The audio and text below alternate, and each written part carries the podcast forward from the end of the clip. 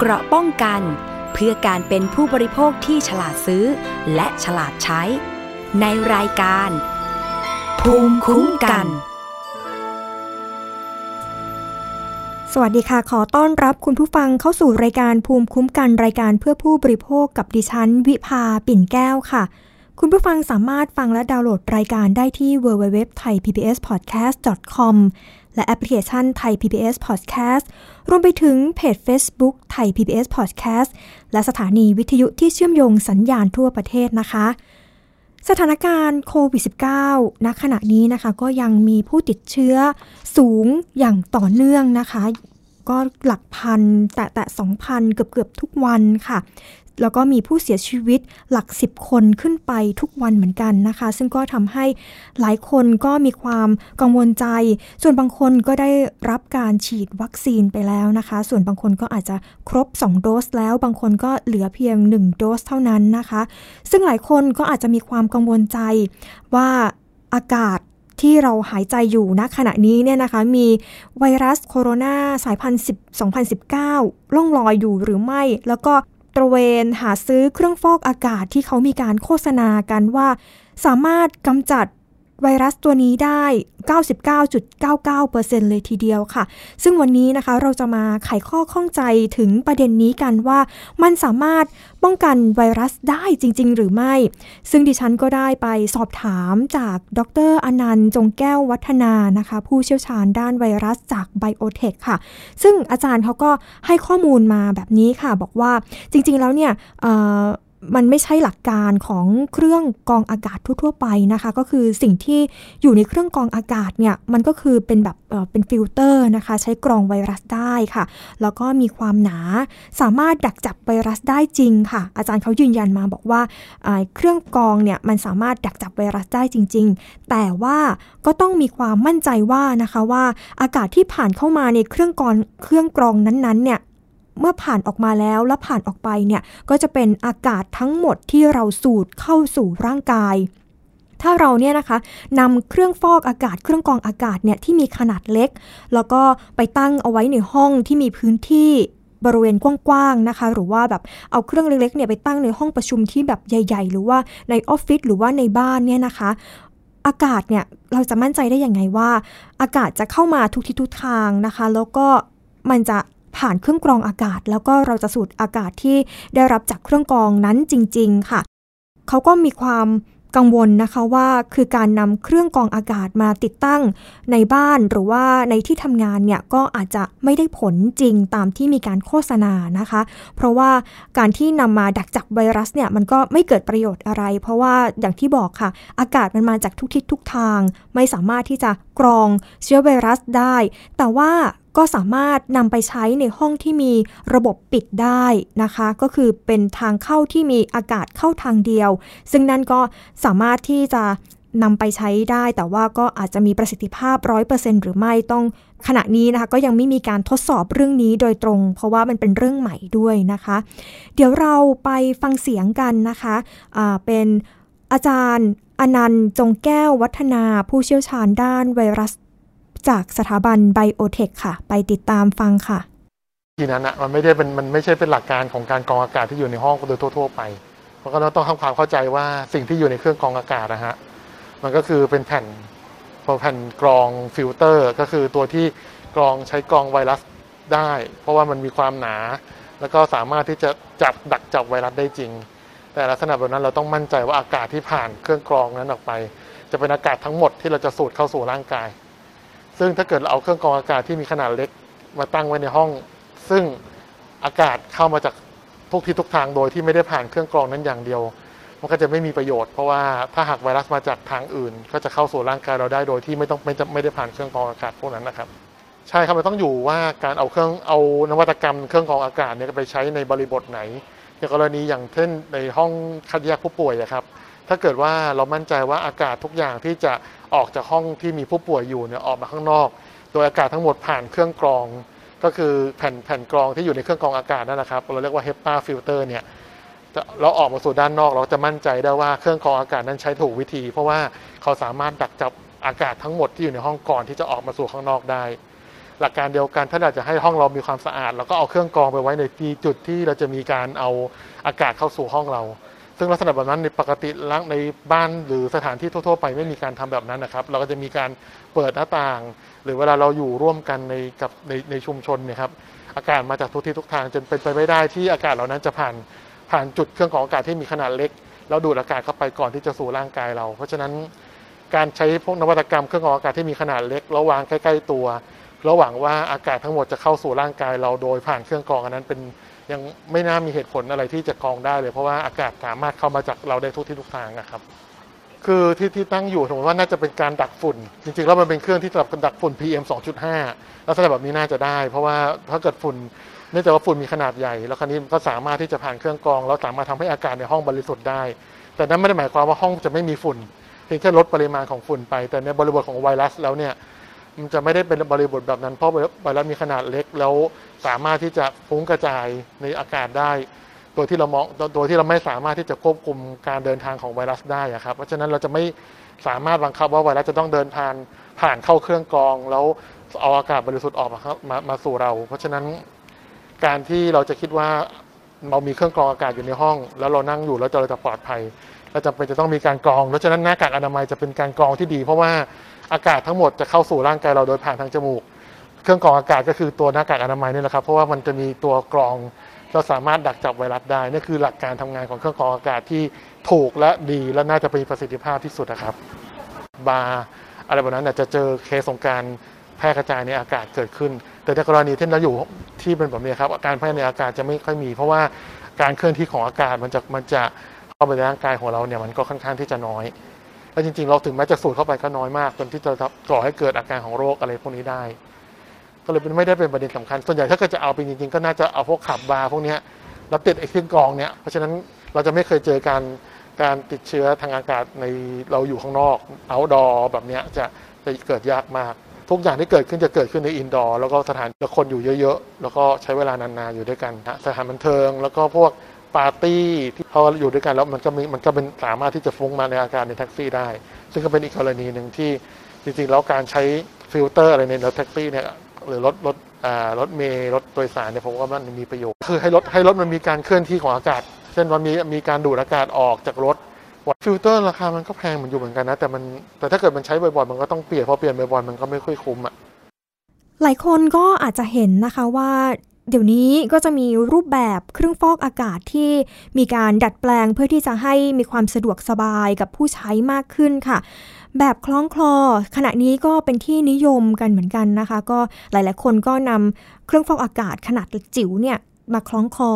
เพราะว่าเขามองว่าอาจจะมีการป้องกันเชื้อไวรัสโควิดได้นะคะแต่จริงๆแล้วนะคะก็คือดิฉันได้ไปสอบถามอาจารย์อนันต์เนี่ยอาจารย์เขาก็บอกว่าการทำงานของเครื่องฟอกอากาศแบบห้อยคอเนี่ยนะคะแบบคล้องคอเนี่ยก็จะมีการทำงานโดยปล่อยไอออนนะคะหรือว่าเป็นประจุบวกประจุลบเนี่ยนะคะเพื่อที่จะแบบดันไวรัสออกไป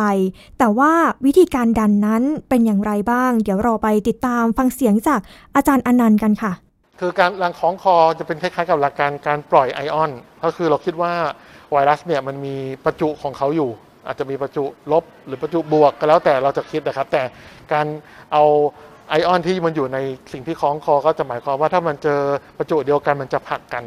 เพราะฉะนั้นก็จะคิดว่าการปล่อยไอออนพวกนี้ออกมาก็จะเป็นการผลักอนุภาคไวรัสให้ออกไปนอกร่างกายเราตลอดเวลาซึ่งอันนี้ยังไม่เคยมีงานวิจัยอะไรที่จะแสดงให้เห็นชัดเจนนะครับว่าไวรัสจะสามารถถูกผลักไปด้วยไอออนจากเครื่องมือเหล่านี้ได้และอีกอย่างหนึ่งคือแรงที่เกิดขึ้นจาก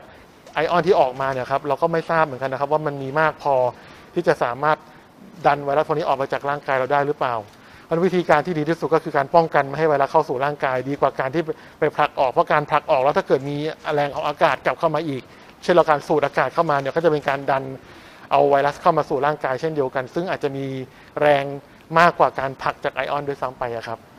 ไม่เคยมีงานวิจัยอะไรรองรับเลยครับว่านวัตกรรมพวกนี้จะใช้ประโยชน์ได้เพียงแค่ว่าเราใช้ทฤษฎีออกมาอธิบายแต่ทฤษฎีเหล่านี้เป็นเพียงแค่อยู่ในตำราหรืออยู่ในที่เป็นสมมติฐานของคนที่คิดว่าจะทำได้แต่คือไม่เคยมีงานวิจัยอะไรมารองรับครับว่าไอออนที่มันเกิดจากไอที่เราแขวนไว้บนคอแล้วจะเป็นการผลัก เอาอนุภาคพวกนี้ออกไปจากร่างกายไม่มีใครเคยโชว์และไม่มีใครเคยแสดงให้เห็นจริงว่าจะสามารถป้องกันการติดเชื้อได้ด้วยครับถูกต้องครับผมยังคิดว่า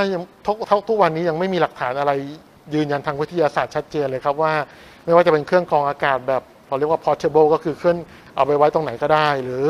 การนำเอาอะไรมาแขวนคอเพื่อที่จะสร้างเป็นไอออนต่างๆที่จะใช้ในการผลักไวรัสออกไปเนี่ยยังไม่มีข้อมูลยืนยันว่าจะสามารถป้องกันได้และคิดว่าสิ่งที่ดีที่สุดตอนนี้ก็คือว่าเป็นการป้องกันตัวเองแล้วสิ่งที่ยืนยันก็คือหน้ากากอนามัยโดยเฉพาะหน้ากากอนามัยที่มีคุณสมบัติของการกรองที่ดีเช่นหน้ากากอนามัยที่มีความหนา3ชั้นหรือหน้ากากอนามัยที่เราเรียกว่า N95 ที่หลายๆคนอาจจะรู้จักแล้วเพราะมีการความสามารถในการกรองไวรัสได้มากกว่า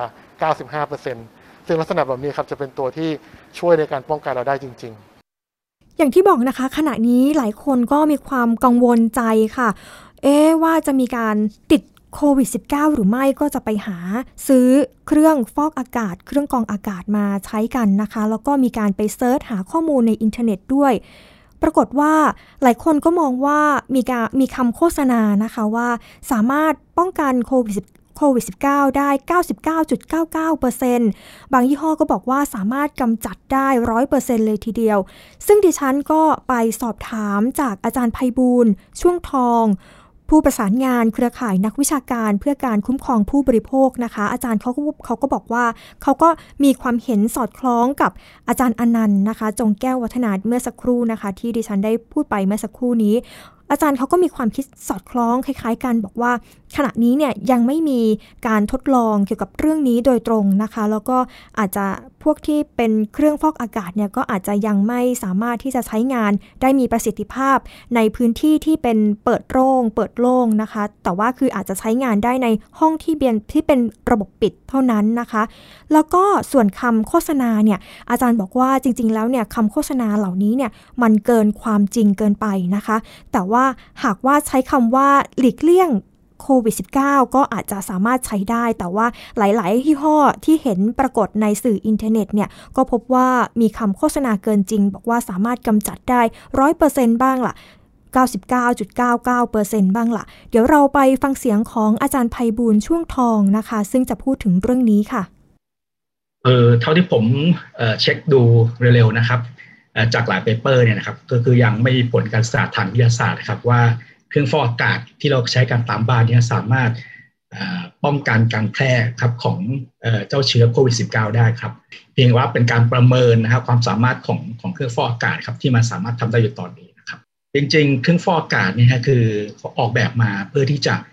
ทำการเขาเรียกว่ากรองอากาศฟอกอากาศนะครับเพราะว่าอากาศเนี่ยโดยปกติมันก็จะมีพวกเชื้อรานะครับเชื้อโรคแบคทีเรียนะครับขนสัตว์นะฮะละอองเกสรดอกไม้พวกนี้มันเวลาที่ปนมากับอากาศเนี่ยแล้วเวลาเราสูดเข้าไปเนี่ยครับก็จะทำให้คนที่มีโรคภูมิแพ้เนี่ยมีปัญหาได้นะเพราะฉะนั้นก็เลยผลิตเจ้าเครื่องฟอกอากาศลักษณะนี้ขึ้นมาครับเพื่อตอบโจทย์กับคนป่วยลักษณะแบบนี้ครับผมเครื่องฟอกอากาศเนี่ยจะมีแผ่นกรองนะครับที่เราเรียกว่าเป็น HEPA filterนะครับ HEPA filter นี่คือเป็น high efficiency particulate air นะครับเป็นเครื่องกรองที่สามารถกันฝุ่นนะครับที่มีขนาดเล็กๆประมาณสัก 0.3 ไมครอนเนี่ยค่อนข้างดีนะครับแต่นี้เนี่ยเจ้าไวรัสเองเนี่ยทางทฤษฎีเนี่ยเขาบอกว่ามันมีขนาดเล็กกว่า 0.3 ไมครอนเยอะครับเพราะนั้นเนี่ยมันจะไม่สามารถกรองได้นั่นเป็นทฤษฎีหนึ่งนะครับแต่อีกทฤษฎีหนึ่งเนี่ยก็บอกว่านะครับว่าจริงๆไวรัสหรือเจ้าโควิดเนี่ยนะครับมันมากับตัวละอองฝอยนะครับแอโรโซลนะฮะเวลาที่มีคนทำหรือคนหายใจหรือคนพูดจนกระทั่งมีละอองฝอยออกมาเนี่ยนะฮะมันจะติดอยู่ตรงนั้นนะซึ่งมันมีขนาดนะมากกว่า 0.3 ไมครอนนะก็เลยเป็นทฤษฎีว่าถ้างั้นเนี่ยมันก็สามารถดักจับเจ้าละอองฝอยเนี่ยได้นะครับแต่ว่าจริงๆแล้วเนี่ยเราต้องบอกว่าเครื่องฟอกอากาศเนี่ยมันจะทำงานได้ในระบบปิดนะครับแล้วก็จริงๆแล้วเนี่ยเราก็ยังไม่เข้าใจระบบการแพร่ระบาดนะครับของเจ้าโควิดหรือเจ้าตัวไวรัสเนี่ยได้ดีสักเท่าไหร่เป็นการแบบอุปมาอุปไมยมากกว่านะครับว่ามันน่าจะสามารถป้องกันเชื้อโรคโควิดได้นะครับแต่จริงๆเนี่ยยังไม่มีผลการทดสอบนะครับส่วนตัวผมเนี่ยมองว่าการโฆษณาแบบนี้เข้าข่ายโฆษณาเกินจริงไปครับจริงๆแล้วยังไม่มีผลการทดสอบนะครับแล้วก็ การโฆษณาแบบนั้นเนี่ยก็จะทำให้ผู้บริโภคทั่วไปเนี่ยเข้าใจผิดนะครับแล้วก็อาจจะนำไปสู่การละเลยมาตรการป้องกันที่ทางรัฐบาลแนะนำนะครับไม่ว่าจะเป็นการสวมหน้ากากอนามัยนะครับการหมั่นล้างมือนะครับการรักษาระยะห่างนะครับเพราะต้องเข้าใจว่าการที่มันจะติดเชื้อไวรัสกันได้เนี่ยก็คือเราอยู่ในห้องแคบๆนะครับมีระยะห่างน้อยนะฮะระยะห่างน้อยเรียกว่าถ้าใกล้ชิดกันมากเนี่ยโอกาสที่ติดก็มีสูงครับแม้จะมีเครื่องฟอกอากาศก็ตามนะแต่ว่าก็มีเปเปอร์นะครับของทาง Public Health หรือสาธารณสุขของเมืองออนตาริโอนะครับก็บอกว่าก็แนะนำนะฮะแต่ว่าให้เป็นมาตรการเสริมแต่ว่าเราก็ต้องยังคงรักษามาตรการเคร่งครัดที่รัฐบาลแนะนำนะครับไม่ว่าจะเป็นการสวมหน้ากากอนามัยรักษาระยะห่างแล้วก็ถ้าอยู่ในห้องปิดเนี่ยนะฮะก็จะต้องมีการระบายอากาศอาจจะทุกสัก 3-4 ชั่วโมงนะคือต้องเปิดอากาศให้อากาศบริสุทธิ์เข้ามาครับเพื่อลดความเข้มข้นของอากาศที่อยู่ภายในครับนั่นคือเป็นมาตรการที่ดีที่สุดครับจริงๆก็เข้าข่ายโฆษณาเกินจริงอยู่นะครับเรื่องของการป้องกันโควิดเนี่ยเพราะจริงยังไม่มีผลการศึกษาทางวิทยาศาสตร์มารองรับเลยครับนะเพราะฉะนั้นเนี่ยเราก็เรียกว่าสวมหน้ากากอนามัยนี่เป็นสิ่งที่ดีสุดนะครับแล้วก็พยายามหลีกเลี่ยงนะครับการอยู่ในห้องปิดนะฮะอันนี้เนี่ยคือเป็นสิ่งที่สุดฮะสำหรับเรื่องการซื้อหน้ากากอนามัยที่สามารถจะกรองโควิดได้เนี่ยผมคิดว่ายังเป็นเรื่องที่ยังไม่สามารถพิสูจน์ได้นะครับเป็นแต่การประเมินใช่เป็นแต่การประเมินการลดความเสี่ยงอะไรเงี้ยนะคือจริงๆแล้วอาจต้องสื่อสารเป็นการลดความเสี่ยงในการติดเชื้อมากกว่านะแต่จะป้องกัน 100% เนี่ยผมคิดว่ายังไม่สามารถทำได้ครับก็เป็นไปได้นะครับเพราะว่าในอากาศเนี่ยเราไม่รู้นะฮะว่าการแพร่หรือการกระจายเนี่ยเป็นแบบไหนนะครับแต่ว่าถ้าเราอยู่ใกล้ชิดกันแล้วเราไม่สวมหน้ากากเนี่ยนะครับโอกาสถึงแม้ว่าเราจะเปิดเครื่องฟอกอากาศเนี่ยโอกาสที่จะติดกันเนี่ยก็มีสูงนะครับมากกว่าเราสวมหน้ากากอนามัยนะเพราะเนี่ยมาตรการที่เราแนะนำเนี่ยเป็นมาตรการที่ดีที่สุดครับตอนนี้คือสวมหน้ากากอนามัยผมคิดว่าเราควรจะมีวิจารณญาณครับคือในช่วงนี้ผมคิดว่าทางหลายๆบริษัทเนี่ยก็อยากที่จะทำยอดในการจัดจำหน่ายสินค้าของเขานะครับแต่ว่าเราก็ต้องมาดูหลักฐานทางวิทยาศาสตร์ว่ามันยังไม่มีผลการทดลองหรือว่าผลการวิจัยที่จะมารองรับเลยนะครับคือจริงแล้วเนี่ยต้องบอกเครื่องฟอกอากาศเองเนี่ยเหมาะสำหรับการกรองอากาศนะครับเพื่อเพิ่มคุณภาพอากาศในห้องปิดนะครับในห้องปิดที่จริงๆแล้วเนี่ยก็คืออาจจะเป็นห้องนอนนะครับของเด็กแต่ว่าอันนี้จะไม่เกี่ยวข้องกับเรื่องของโควิดเลยนะฮะเวลาที่เขาออกแบบมาเนี่ยนะครับเพราะว่าโควิดมันเป็นไวรัสนะครับแล้วตอนนี้เนี่ยเราก็ยังไม่เข้าใจการแพร่กระจายหรือการระบาดเนี่ยของเจ้าโควิดเนี่ยดีนะครับเพราะเนี่ยทุกอย่างเนี่ยก็เป็นเรื่องของการประเมินการคาดการณ์ทั้งนั้นเลยนะครับมากันอีกที่ประเด็นหนึ่งค่ะประเด็นนี้นะคะเรื่องนี้เป็นแม่ค้าร้านขายของชำค่ะเขาก็ถูกหลอกให้โอนเงิน39ล้านบาทเรื่องราวก็เกิดขึ้นที่จังหวัดกาฬสินธุ์นะคะซึ่งเรื่องนี้แม่ค้าขายของชำคนนี้เนี่ยเขาก็ขึ้นโรงพักเลยหอบหลักฐานไปแจ้งความดำเนินคดีนะคะหลังจากที่ถูกสองสามีภรรยาเนี่ยหลอกยืมเงินหลายครั้งด้วยกันค่ะนางอาภาอายุ48ปีนะคะซึ่งอาศัยอยู่ที่จังหวัดกาฬสินธุ์เขาก็ได้มีการนำหลักฐานซึ่งเป็นเอกสารจำนวนกว่า200หน้าด้วยกันนะคะแล้วก็พร้อมภาพถ่ายแล้วก็คลิปเสียงแล้วก็รวมไปถึงสลิปโอนเงินด้วยเข้าแจ้งความกับเจ้าหน้าที่ตำรวจนะคะโดยบอกว่าถูกคนรู้จักเนี่ยหลอกให้โอนเงินหลายครั้งด้วยกันรวมมูลค่าแล้วเนี่ยเขาโอนเงินไปรวมแล้วเนี่ยประมาณ39ล้านบาทด้วยกันนะคะเกือบ40ล้านบาทเลยทีเดียวซึ่งนางอาภาเนี่ยนะคะผู้เสียหายคนนี้เนี่ยเขาก็บอกว่าก่อนหน้านี้เนี่ยนะคะเขาก็ได้ไปทำงานที่ต่างประเทศค่ะแล้วก็พอเก็บเงินได้จำนวนหนึ่งแล้วก็กลับมาเปิดร้านขายของชำที่บ้านเกิดนะคะจังหวัดกาฬสินธุ์การค้าขายก็ค่อนข้างเป็นไปด้วยดีค่ะ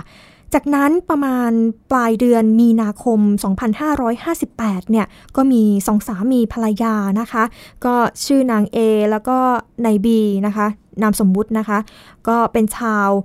อำเภอยางตลาดจังหวัดกาฬสินธุ์นะคะก็คืออยู่ในพื้นที่เดียวกันนี่แหละเขาเนี่ยเข้ามาตีสนิทค่ะโดยอ้างว่ารู้จักกับอาจารย์ที่เคยสอนตนเนี่ยตอนเรียนอยู่ชั้นประถมศึกษานะคะก่อนจะแนะนำให้ตนเนี่ยรู้จักกับสองสามีภรรยาอีกคู่หนึ่งค่ะ ซึ่งคู่นี้ก็เป็นชาวจังหวัดมหาสารคามนะคะซึ่งมีนามสกุลเนี่ยใหญ่โตเลยทีเดียวก็มีชื่อเสียงในจังหวัดมหาสารคามด้วยนะคะเขาก็บอกว่าต้องการเงินด่วนเลยจำนวน 180,000 บาทเพื่อที่จะนำไปวิ่งเต้นถอนอายัดเงินจำนวนหนึ่งค่ะซึ่งก็อ้างว่ามาจากธนาคารแห่งชาติโดยจะขอยืมจากตนเพียง7วันเท่านั้นก็จะคืนให้นะคะหลังจากนั้นก็ได้มีการนัดหมายกันเพื่อที่จะลงบันทึกกู้ยืมเงินนะคะแล้วก็กำหนดวันส่งกันก็ไปส่งเงินกันที่ปั๊มน้ำมันแห่งหนึ่งค่ะในอำเภอยางตลาดก็คือจังหวัดกาฬสินธุ์นะคะจากนั้นนางอาภาเขาก็เล่าต่อไปบอกว่าสาเหตุที่ตนเนี่ยได้ยินยอมให้สองสามีภรรยาชาวจังหวัดมหาสารคามเนี่ยนะคะได้ยืมเงินนั้นเนี่ยก็เพราะว่าเชื่อใจนางเอแล้วก็นายเอแล้วก็นางบีนะคะสองสามีภรรยาชาวจังหวัดกาฬสินธุ์เนี่ยที่เป็นคนรู้จักกับอาจารย์ของตนเองเนี่ยก็มีความสนิทใจกันรู้สึกเห็นใจคนเดือดร้อนต้องการเงินก็ไม่ได้คิดอะไรมากนะคะแต่ว่าพอถึงกำหนดนัดคืนเงินค่ะทางสองสามีภรรยาชาวจังหวัดมหาสารคามเนี่ยเขาก็พยายามที่จะบ่ายเบี่ยงแล้วก็อ้างว่าเงินที่ยืมมาเนี่ยนะคะจำนวน 180,000 บาทเนี่ยยังไม่สามารถถอนอายัดได้นะคะเนื่องจากเงินในบัญชีนี่มีจำนวนมากถึง10,000 ล้านบาทเลยทีเดียวค่ะนอกจากจะถูกธนาคารแห่งชาติแล้วอายัดไว้แล้วเนี่ยก็ยังถูกปปง.กำลังตรวจสอบแล้วก็อายัดไว้ด้วยกระทั่งมาวันที่1พฤษภาคม2558นะคะเขาก็ได้ขอยืมเงินจากตนไปอีกจำนวน 380,000 บาทค่ะเพื่อที่จะบอกว่าเนี่ยไปวิ่งเต้นให้เจ้าหน้าที่ปปง.ทำการถอนอายัดให้นะคะเพราะว่าบัญชีเนี่ยมีเงินจำนวนมากเหลือเกินจึงอาจจะเข้าข่ายร่ำรวยผิดปกติซึ่งสองสามีภรรยาชาวจังหวัดมหาสารคามเนี่ยนะคะเขาก็ได้ยื่นข้อเสนอว่าหากให้ยืมเงินก็จะให้ค่าตอบแทนกับตนเองเนี่ยนะคะกับนางอาภาเนี่ยจำนวน 2,500 ล้านบาทค่ะ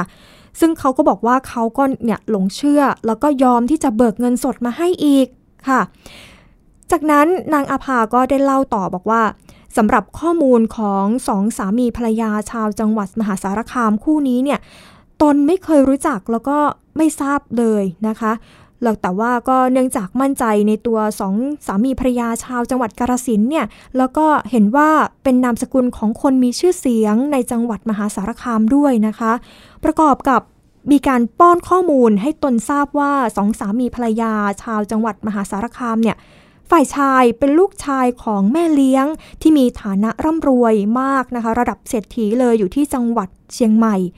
ทางครอบครัวเองก็โอนเงินมาให้ลูกชายด้วยแต่เนื่องจากเงินในบัญชีที่เขาบอกนะคะว่ามีจำนวนมากเหลือเกินจึงถูกอายัดไว้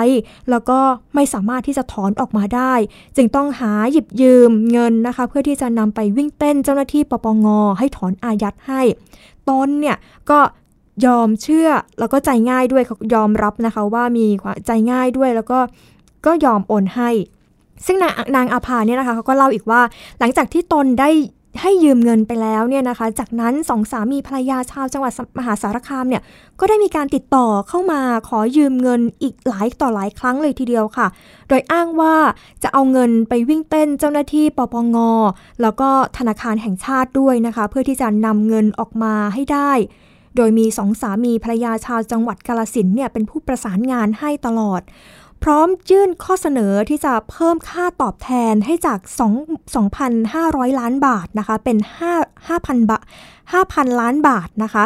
ซึ่งเขาเองเนี่ยเขาก็หลงเชื่อแล้วก็โอนเงินให้หลายต่อหลายครั้งค่ะโดยเฉลี่ยเขาก็บอกว่าโอนไปครั้งละประมาณ 400,000 บาทจนถึงประมาณ 1 ล้านบาทนะคะมาตั้งแต่ปี 2558 เรื่อยมาค่ะจนครั้งสุดท้ายเมื่อปลายปี 2560 นะคะก็ได้มีการนำโฉนดที่ดินของตนเองเนี่ยแล้วก็ญาติพี่น้องไปจำนองแล้วก็กู้เงินธนาคารมาด้วยเพื่อที่จะนำเงินมาให้สองสามีภรรยาชาวจังหวัดมหาสารคามได้หยิบยืมอีกนะคะซึ่งรวมๆแล้วเนี่ยนะคะก็มีมูลค่าที่โอนไปให้เนี่ยก็ประมาณ39ล้านบาทค่ะ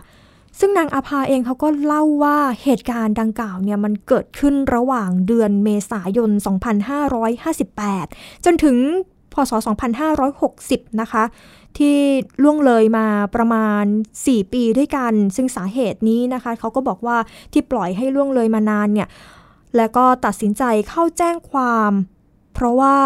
ยังมีความหวังค่ะว่าจะได้รับค่าตอบแทนจากสองสามีภรรยาคู่กรณีเนี่ยนะคะจำนวน 5,000 ล้านบาทหรือไม่ก็ได้เงินของตนที่คืนมาก็ยังดีค่ะแต่ว่าสุดท้ายเวลาล่วงเลยไป4ปีก็ไม่ได้สักบาทเลยซึ่งล่าสุดนะคะทราบว่าสองสามีภรรยาคู่กรณีเนี่ยก็มีหมายจับในหลายท้องที่เลยทีเดียวค่ะจึงรู้ว่าถูกหลอกแล้วก็ไม่ได้เงินคืนอย่างแน่นอนนะคะจึงก็นำหลักฐานที่มีอยู่เนี่ยเข้าแจ้งความในวันนี้แล้วก็เพื่อที่จะให้เจ้าหน้าที่เนี่ย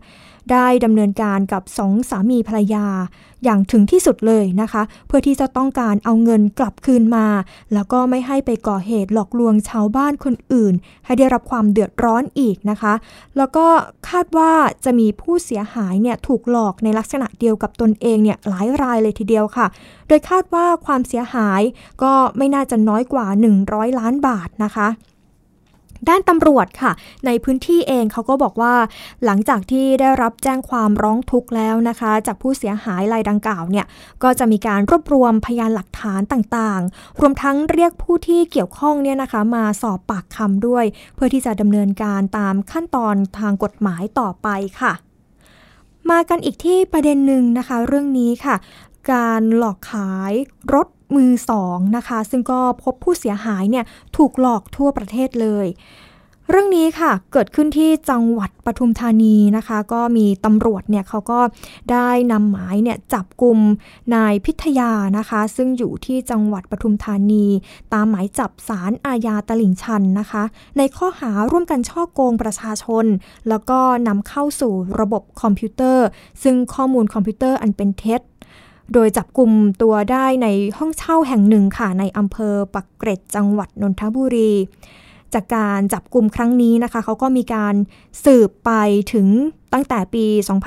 2559 เนี่ยก็มีผู้เสียหายหลายรายเลยทีเดียวค่ะได้มีการถูกหลอกให้โอนเงินค่าสินค้านะคะแล้วก็โอนเงินค่ามัดจำรถยนต์มือสองที่ตกลงซื้อขายกันผ่านทางโซเชียลมีเดียนะคะแล้วก็เข้าเลขบัญชีของนายพิทยาจำนวนมากค่ะมูลค่าความเสียหายเนี่ยหลายแสนบาทนะคะกระทั่งผู้เสียหายเนี่ยได้มีการแจ้งความดำเนินคดีแล้วก็ขออนุมัติหมายจับจากศาลทั่วประเทศนะคะทั้งในกรุงเทพมหานครกระบี่นครสวรรค์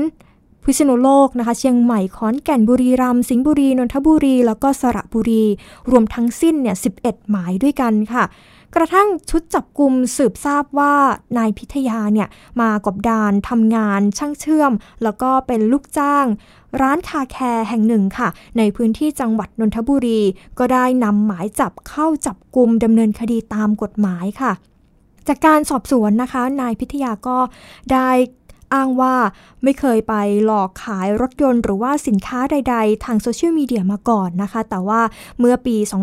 2559 เนี่ยตอนนั้นเนี่ยนะคะเขาอายุเพียง17ปีเท่านั้นก็มีเพื่อนรุ่นพี่เนี่ยมาว่าจ้างให้เปิดบัญชีธนาคารให้จำนวน4บัญชีด้วยกันนะคะเขาก็บอกว่าจะได้ค่าจ้างเล่มละประมาณ 3,000 บาทค่ะรวมๆแล้ว4เล่มเขาก็จะได้เงิน 12,000 บาทแล้วก็เขาก็บอกว่าไม่ได้เจอกันอีกเลยจึงคาดว่าน่าจะถูกมิจฉาชีพนำเลขบัญชีของตนเนี่ยนะคะไปให้กับเหยื่อโอนเงินจนสร้างความเสียหายซึ่งเบื้องต้นค่ะก็ได้มีการจับกุมไว้ตำรวจก็ได้มีการจับกุมไว้นะคะแต่ว่าก็ไม่ปักใจเชื่อคำให้การของผู้ต้องหานะคะแล้วก็ได้มีการส่งให้กับพนักงานสอบสวนสน.บางกอกน้อยด้วยนะคะซึ่งเป็นท้องที่ที่ออกหมายจับดำเนินคดีแล้วก็ให้มีการสอบปากคำอย่างละเอียดแล้วก็จะแจ้งผู้เสียหายท้องที่อื่นๆนะคะตามมาอายัดตัวต่อไปค่ะจากการตรวจสอบก็พบว่ามีการเอาเงินไปแบ่งกันกับผู้ร่วมก่อเหตุ แล้วก็มีการแบบนำเงินไปกินเที่ยวแล้วก็เล่นการพนันนะคะส่วนกรณีที่สร้างความปั่นป่วนให้กับผู้เสียหายไว้เขาก็บอกว่ายกตัวอย่างเช่นผู้เสียหายที่เป็นชาวจังหวัดเชียงใหม่นะคะก็ได้มีการถูกหลอกหลังจากที่ติดต่อซื้อขายเดินทางมารับรถยนต์มือสองที่จังหวัดพระนครศรีอยุธยานะคะพอผู้เสียหายเนี่ยขับรถมารอทั้งวันเลยค่ะแต่ว่าผู้ก่อเหตุเนี่ยก็ไม่ได้มาหลังจากนั้นก็มีการโอนเงินค่ามัดจำหลังจากที่มีการโอนเงินค่ามัดจำให้นะคะซื้อรถยนต์มือสองไปให้แล้วเนี่ยก็มารอทั้งวันแต่ก็ผู้ก่อเหตุก็ไม่ยอมมานะคะซึ่งเรื่องนี้ก็เจ้าหน้าที่ก็จะดำเนินการตามกฎหมายต่อไปค่ะมากันอีกเรื่องนึงค่ะเรื่องนี้นะคะก็มีการรวมตัวกันค่ะของผู้เสียหายประมาณ30คนค่ะเขาก็ได้มีการยื่นต่อ DSI นะคะหลังจากที่ถูกหลอกให้ร่วมลงทุนบริษัททัวร์ชื่อดังแห่งหนึ่งค่ะโดยอ้างว่าจะได้รับผลตอบแทนที่สูงจนมีผู้หลงเชื่อเนี่ยนะคะหลายรายเลยทีเดียวค่ะด้านผู้เสียหายเองเนี่ยเขาก็บอกว่าเขาจะนำเงินเนี่ยนะคะไปลงทุนเพราะว่าได้ผลตอบแทนดีค่ะโดยใช้เวลาไม่นานด้วยสุดท้ายก็ทำให้เขาเนี่ยได้สูญเสียไปกว่า 600,000 บาทนะคะเรื่องนี้ค่ะก็มีผู้หญิงคนหนึ่งนะคะอายุ74ปีเขาก็ได้เล่าจุดเริ่มต้นของการที่เข้าไปร่วมลงทุนในบริษัททัวร์ชื่อดังนะคะซึ่งก็ได้มีการจัดทริปท่องเที่ยวฟรีค่ะฟรีค่าใช้จ่ายเลยแล้วก็มีการแจกของรางวัลดึงดูดคนให้สนใจนะคะก่อนที่จะชักชวนนำเงินมาลงทุนในธุรกิจทัวร์ซึ่งก็มีบริษัทในเครือกว่า22แห่งนะคะโดยอ้างให้ผลตอบแทนสูงค่ะต่อมาบริษัทก็ได้มีการจัดงานที่โรงแรมหรูเลยทีเดียวแล้วก็มีผู้ร่วมงานเนี่ย 2,000 ถึง 3,000 คนนะคะทำให้เธอเนี่ยยิ่งเชื่อสนิทใจเลยทีเดียวค่ะเธอก็บอกว่าครั้งแรกเนี่ยก็ได้นำเงินเนี่ยไปลงทุน 300,000 บาทด้วยกันนะคะโดยได้รับผลตอบแทนมาแล้วเมื่อครบกำหนดจากนั้นเนี่ยก็ไม่นานนะคะพนักงานก็ได้มีการติดต่อมาแล้วก็บอกให้ลงทุนเพิ่มโดยที่จัดโปรโมชั่นลงทุน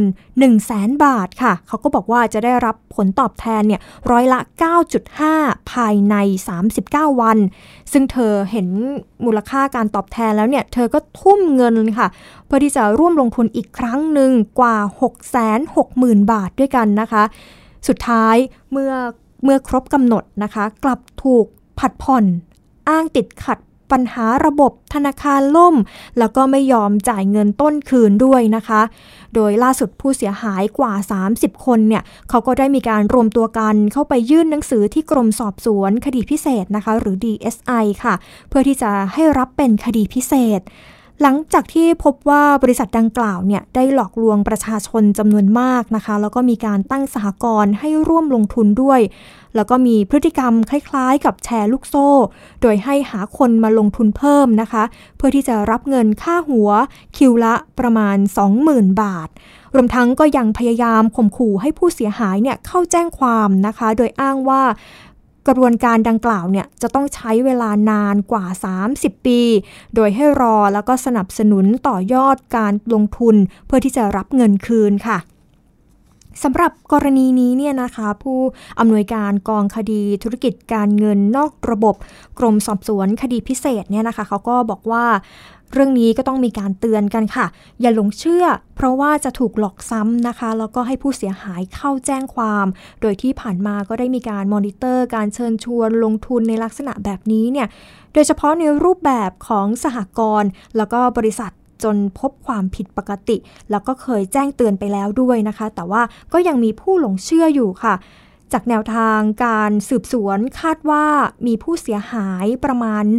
1,500 คนถึง 2,000 คนค่ะซึ่งก็เป็นคนในหลายๆอาชีพด้วยกันนะคะรวมทั้งก็จะมีข้าราชการแล้วก็มีนักการเมืองด้วยแล้วก็คนที่ลงทุนหลักหมื่นถึงหลักล้านเนี่ยรวมมูลค่ารวมๆแล้วเนี่ยนะคะก็จะมีผู้เสียหายเนี่ยไม่ต่ำกว่ารวมคิดมูลค่าแล้วนะคะรวมๆก็คือประมาณ 20-30 ล้านบาทค่ะ เขาก็ได้มีการเตือนให้กับประชาชนเนี่ยนะคะฝากเตือนประชาชนด้วยว่าให้ตรวจสอบความน่าเชื่อถือก่อนที่จะมีการลงทุนค่ะโดยเฉพาะในช่วงสถานการณ์การแพร่ระบาดของโรคโควิด -19 เนี่ยนะคะที่มีเศรษฐกิจที่ถดถอยการเงินก็อาจจะฝืดกันในช่วงนี้นะคะซึ่งก็พบการเชิญชวนให้ลงทุนลักษณะนี้เนี่ยผ่านทางโซเชียลมีเดียจำนวนมากค่ะส่วนกรณีที่มีผู้เสียหายเข้าร้องเรียนจากการตรวจสอบเบื้องต้นเนี่ยนะคะเขาก็พบว่าการดำเนินการของบริษัทเนี่ยมีทั้งจริงแล้วก็เท็จค่ะซึ่งก็จะเชิญตัวผู้เชิญชวนให้ลงทุนเนี่ยมาสอบสวนคู่ขนานกับการสอบปากคำผู้เสียหายนะคะเพื่อที่จะให้ความเป็นธรรมกับทั้งสองฝ่ายก่อนที่จะนำไปพิจารณาว่าเข้าข่ายในความผิดใดบ้างทั้งการช่อโกงประชาชนหรือว่าเป็นแชร์ลูกโซ่แล้วก็จะรับเป็นคดีพิเศษหรือไม่นั้นเนี่ยนะคะก็จะต้องดูกันอีกต่อภายใน2 สัปดาห์ค่ะก็จะต้องดูคดีนี้กันอีกยาวๆนะคะว่าจะเป็นยังไงต่อไปซึ่งเจ้าหน้าที่ก็บอกว่าเตรียมที่จะนำผู้ต้องหาผู้ที่ถูกกล่าวอ้างในคดีนะคะมาสอบสวนแล้วก็สอบสวนไปพร้อมๆกับผู้เสียหายด้วยนะคะเพื่อที่จะให้ความเป็นธรรมกับทั้งสองฝ่ายค่ะช่วงต่อไปค่ะช่วงคิดก่อนเชื่อกับดร.แก้วกังสดาลอำไพนักพิษวิทยาแล้วก็คุณชนาทิพย์ไพพงศ์นะคะในตอนกาแฟสำเร็จรูปวิธีการผลิตเหมือนหรือต่างกันอย่างไรแล้วก็มีราคาไม่เท่ากันควรเลือกแบบไหนดีค่ะเดี๋ยวไปติดตามค่ะ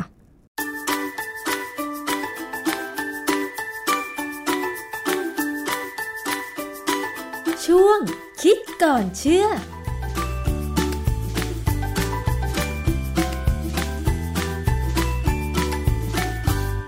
พบกันในช่วงคิดก่อนเชื่อกับดร.แก้วกังสดาลอำไพนักพิษวิทยากับดิฉันชนาทิพย์ไพพงศ์ค่ะวันนี้เรามาคุยกันเรื่องของกาแฟกันอีกสักครั้งหนึ่งนะคะกาแฟสำเร็จรูปค่ะเชื่อแน่ว่าหลายคนเคยซื้อนะคะแล้วก็มียี่ห้อที่ตัวเองชอบแต่ว่าในปัจจุบันค่ะมีผลิตภัณฑ์กาแฟหลายชนิดเลยหลายแบบเลยที่ออกมาวางจำหน่ายสังเกตว่าราคาของกาแฟสำเร็จรูปในปริมาณที่เท่ากัน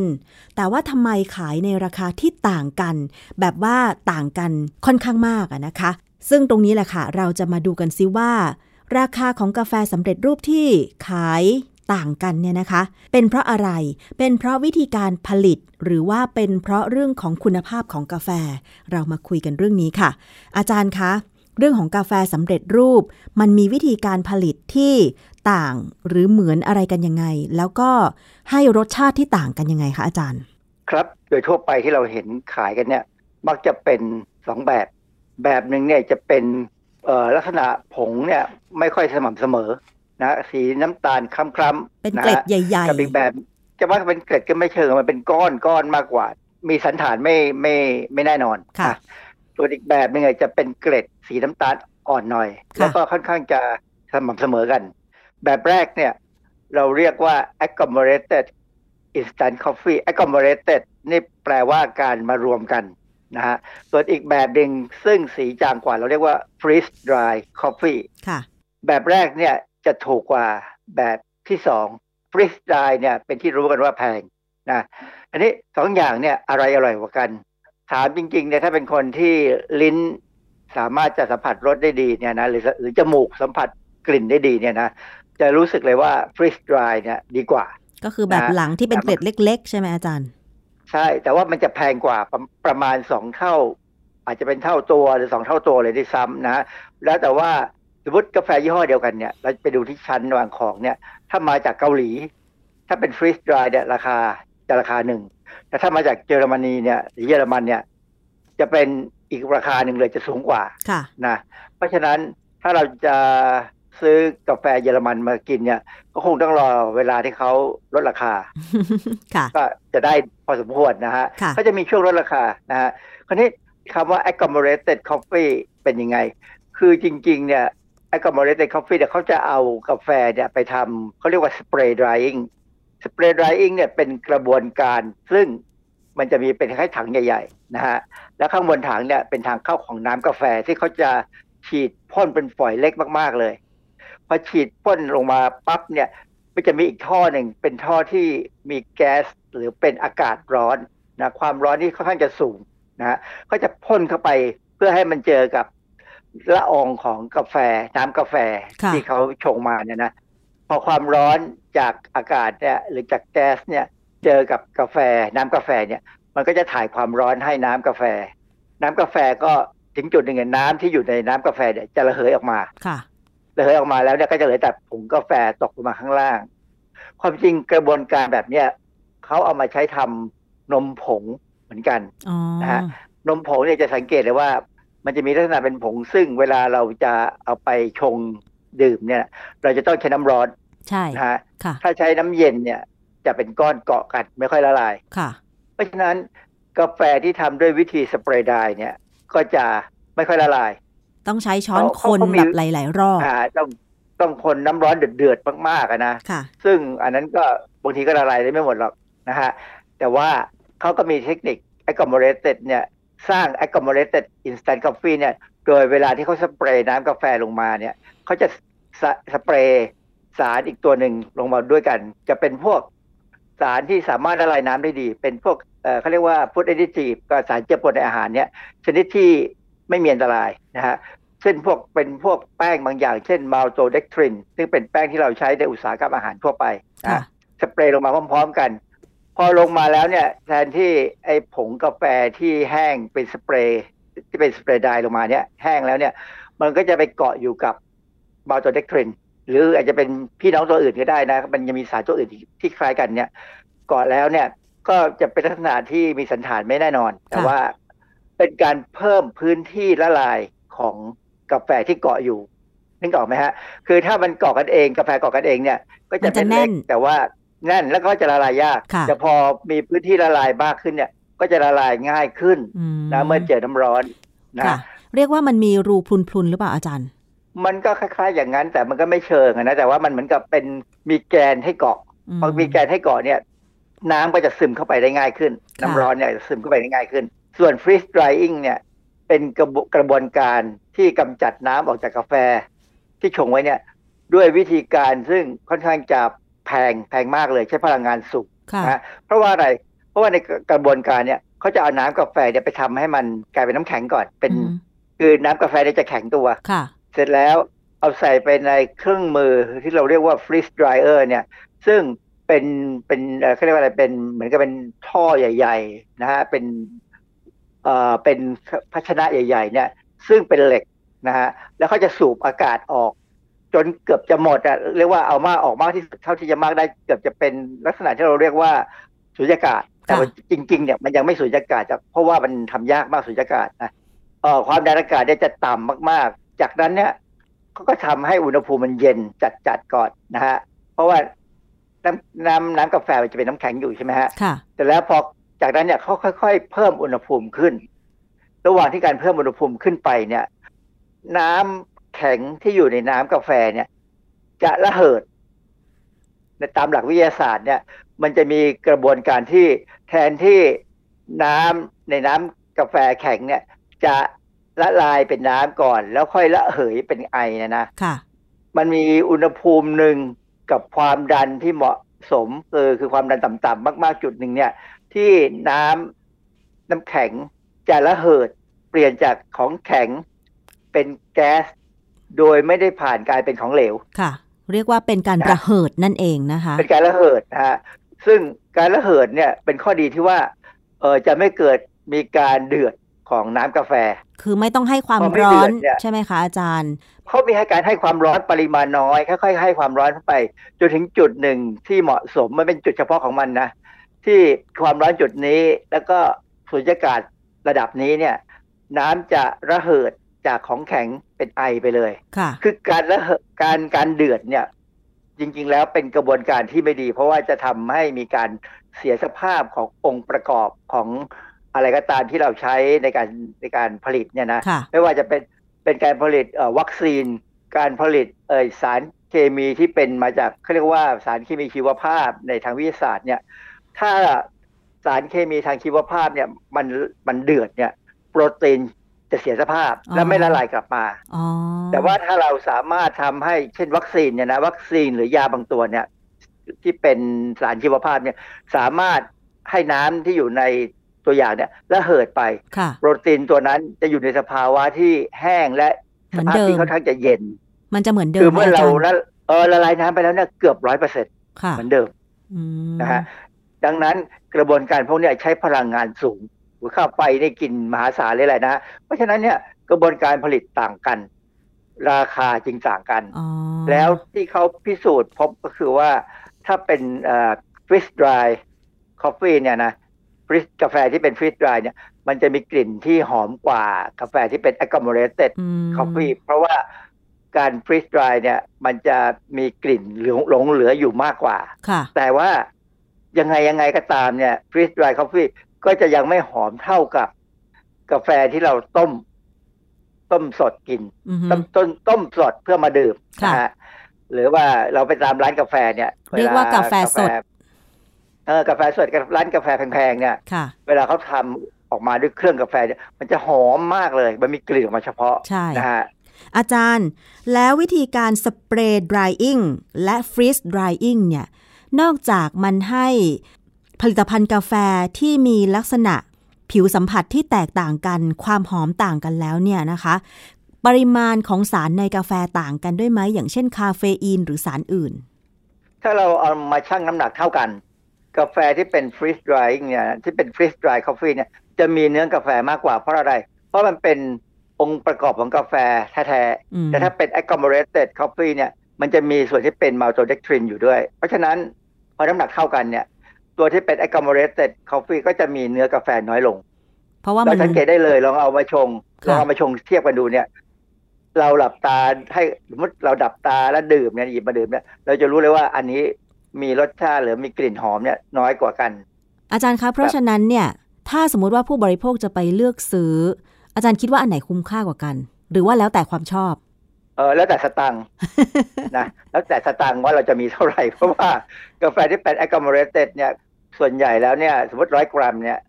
ก็จะประมาณ100กว่าบาทนิดๆยิ่งถ้าไม่ได้ใส่ขวดนะที่ถ้าเขาใส่ถุงมาเนี่ยนะคือหมายความว่าเราจะเอามาเติมใส่ขวดเองเนี่ยก็จะประมาณ100นิดหน่อย110บาท120บาทแต่ถ้าเป็น freeze dry ก็อาจจะขึ้นไป 3-400 ค่ะนะเพราะดังนั้นเนี่ยสำหรับผมเนี่ยนะผมก็จะซื้อ agglomerated มากินเพราะว่าผมเอาแค่พอหายอยากยกเว้นถ้า freeze dry เนี่ยวันไหนลดราคาหรือวันไหน1แถม1ซื้อทันทีค่ะอาจารย์แต่ว่าคาเฟอีนนี่ไม่เกี่ยวเลยใช่ไหมปริมาณต่างๆอย่างที่บอกแล้วว่าถ้า1กรัมเท่ากันเนี่ยนะคาเฟอีนใน freeze dry ควรจะมากกว่าอ๋อเพราะมันระเหิดไปโดยที่เนื้อกาแฟและปริมาณคาเฟอีนยังอยู่เกือบเท่าเดิมใช่ไหมอาจารย์คือพูดง่ายๆองค์ประกอบของกาแฟ2 อย่างมันต่างกันถ้าเป็น agglomerated coffee เนี่ยเขาจะมี maltodextrin เป็นองค์ประกอบด้วยแต่ถ้าเป็น freeze dry เนี่ยก็จะไม่มีก็มีเนื้อกาแฟอย่างเดียวเพราะฉะนั้นจึงมากกว่านั่นเองครับดังนั้นถ้าจะดื่มกาแฟแค่เพื่อให้หายอยากซื้อถูกๆดื่มก็ได้นะฮะหรือถ้าลำบากไม่ค่อยมีเวลาก็ซื้อ 3 in 1 เอาก็ได้นะฮะยอมเสียสละที่ว่าจะต้องกินพวกครีมเทียมซึ่งอาจจะมีทรานส์แฟตนั่นน่ะสิอาจารย์คือมันก็มีนิดหน่อยนะฮะทรานส์แฟตในครีมในซอง1ซองเนี่ยคงไม่มากหรอกคือทรานส์แฟตเนี่ยจริงๆแล้วพอเข้าไปถึงตับเนี่ยตับสามารถจะใช้ได้เป็นพลังงานถ้าไม่มากนักเหรอคะถ้าไม่มากนักใช้ได้แต่ถ้ามากนักตับก็จะเพิ่มกระบวนการเอาสารแฟตเนี่ยไปใช้สร้างเป็นคอเลสเตอรอลเป็นอย่างอื่นได้ซึ่งก็เป็นธรรมชาติของกระบวนการในร่างกายเราค่ะ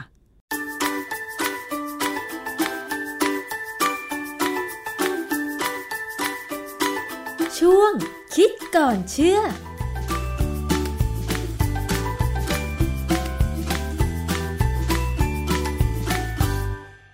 มากันที่ประเด็นสุดท้ายนะคะกรมปศุสัตว์เขาก็มีความห่วงใยค่ะว่ากังวลว่าเกษตรกรเนี่ยจะถูกหลอกนะคะให้ซื้อวัคซีนป้องกันโรคลุมปีสกินเถื่อนนะคะแล้วก็แนะนำว่าจะต้องรอวัคซีนจากกรมปศุสัตว์นำเข้าเท่านั้นนะคะซึ่งเรื่องนี้ค่ะอธิบดีกรมปศุสัตว์เนี่ยเขาก็ออกมาเปิดเผยว่า ขณะนี้เนี่ยก็ได้มีเกิดกรณีหลอกลวงเกษตรกรในหลายจังหวัดด้วยกันนะคะที่กำลังประสบปัญหาการระบาดของโรคลำปีสกินในโคกระบือนะคะที่เลี้ยงว่ามีวัคซีนป้องกันโรคดังกล่าวได้เข้ามาจำหน่ายโดยมีการขายตรงไปที่เกษตรกรแล้วก็มีการโฆษณาประชาสัมพันธ์ผ่านทางสื่อสังคมออนไลน์จำนวนมากในแพลตฟอร์มต่างๆค่ะซึ่งกรมปศุสัตว์เองเนี่ยเขาก็มีความห่วงใยนะคะก็ได้มีการประชาสัมพันธ์สร้างความเข้าใจกับเกษตรกรว่าอย่าตกเป็นเหยื่อของผู้ที่ไม่หวังดีแล้วก็ที่มีการนำเข้าวัคซีนมาอย่างผิดกฎหมายนะคะแล้วก็นำมาหลอกขายให้กับเกษตรกรด้วยเรื่องนี้ค่ะเขาก็ได้มีการเตือนเกษตรกรทุกคนนะคะว่าวัคซีนที่มีการโฆษณาขายขณะนี้เนี่ยยังไม่ผ่านการพิจารณาจากอย.นะคะแล้วก็การเผยแพร่ดังกล่าวเนี่ยก็อาจจะจัดเป็นการโฆษณาขายยาโดยที่ไม่ได้รับอนุญาตเป็นวัคซีนเถื่อนนะคะที่มีการลักลอบนำเข้าซึ่งหากเกษตรกรเนี่ยมีการหลงเชื่อแล้วก็นำมาใช้ก็จะยิ่งส่งผลเสียให้กับเกษตรกรเองด้วยนะคะเพราะว่านอกจากจะเสียเงินแล้วก็เสียเงินในการซื้อหามาจำนวนมากแล้วเนี่ยก็ยังอาจจะเป็นอีกหนึ่งสาเหตุนะคะที่ทำให้โรคลำปีสกินเนี่ยเกิดการระบาดเป็นวงกว้างมากกว่าในปัจจุบันด้วยค่ะแล้วก็อาจจะนำไปสู่การกลายพันธุ์ด้วยที่จะสร้างความเสียหายเป็นอย่างมากกับภาคปศุสัตว์ของประเทศไทยนะคะซึ่งก็ขอย้ำเตือนเกษตรกรว่าอย่าหลงเชื่อแล้วก็อย่าใช้วัคซีนเถื่อนที่มีการโฆษณาณขณะนี้นะคะสำหรับรายการภูมิคุ้มกันรายการเพื่อผู้บริโภควันนี้นะคะต้องขอลาคุณผู้ฟังไปก่อนค่ะแล้วพบกันใหม่สัปดาห์หน้าค่ะสวัสดีค่ะติดตามรายการได้ที่ www.thaipbspodcast.com แอปพลิเคชัน Thai PBS Podcastหรือฟังผ่านแอปพลิเคชัน Podcast ของ iOS, Google Podcast, Android, Podbean, SoundCloud และ Spotify ติดตามความเคลื่อนไหวของรายการและแสดงความคิดเห็นโดยกดถูกใจที่ facebook.com/thaipbspodcast